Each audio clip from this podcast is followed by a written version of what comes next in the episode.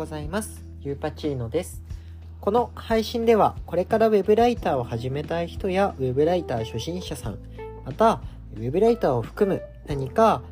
ビジネスであったりとか副業をしたい人に向けて、今より一歩前進できるをコンセプトに配信をしています。今日のタイトルがライターが最初にぶつかる壁とはという内容でお話をしていきます。この最初にぶつかる壁については、これからですね、ウェブライターを始めようとする、初心者の方でもそうですし、ブログである程度実績を残して、ライター活動をしてみたいなと思う人もですね、ぶつかる壁となっています。この最初にぶつかる壁が何かっていうと、結論からなんですけど、一記事目です。その一記事目っていうのは、ウェブライター初心者さん、これから始めようと思っている方にとっては、初めて作る一記事目という意味になりますよね。これは想像しやすいかなと思うんですけど、この全くやったことない分野とか、あと全くウェブで文章を作ったことがないという方にとっては、どうやって書けばいいのかもわからないので、そりゃ一記事目が壁になるっていうのは想像しやすいですよね。じゃあ、なんでブログとかを経験した人が、一記事目、そういう人たちもなんで一記事目が壁になるかっていうと、これは答えがクライアントで決まっているからっていうのが答えになります。どういうことかというと、ブログって自分でこのジャンルについて書くぞって決めて、じゃあこの検索キーワードでヒットするように作っていこうとか、そういうふうに考えていくんですね。で、仮説を検証していくっていうのが、ブログビジネスに近いんですよ。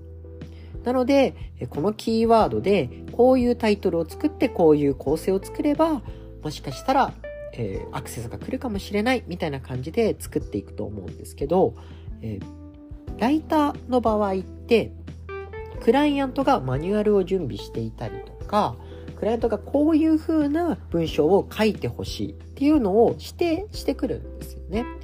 なので全ての答えというのはもうクライアントが握っちゃっているんですよ。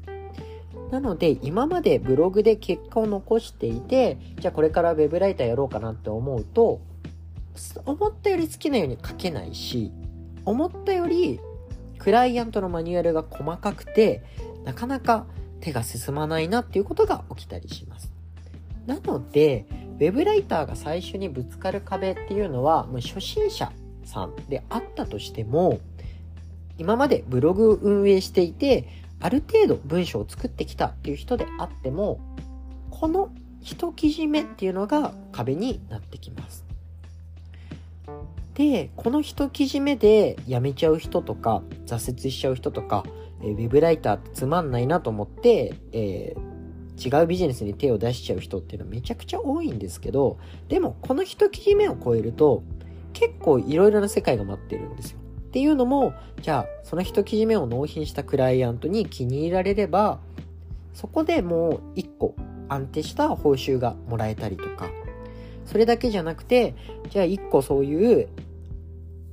記事を作ったことによって、そこからまた別のクライアントとつながれたりとか、そういう風な感じで一記事目を作ることによって、これから世界っていうのは変わってきます。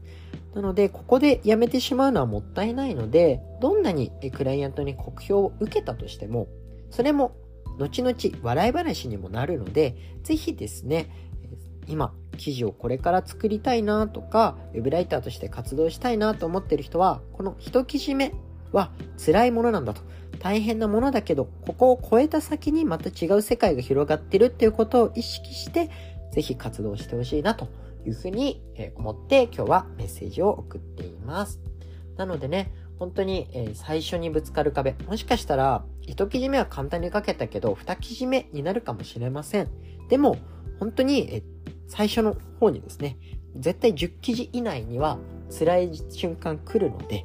ぜひそこ耐え忍んで、でそれを乗り越えてほしいなというふうに思います。はい、今日はウウェブライターが最初にぶつかる壁は1記事目だよという話をしました。ぜひですね、これからウェブライター始めたい人や、ウェブライターでちょっと伸び悩んでて今記事作るの辛いなって思う人はですね、そこを乗り越えた先に素晴らしい景色が広がっていると想像しながら、ワクワクしながら活動してほしいなというふうに思います。はい、以上が本日の内容です。それでは元気にいってらっしゃい。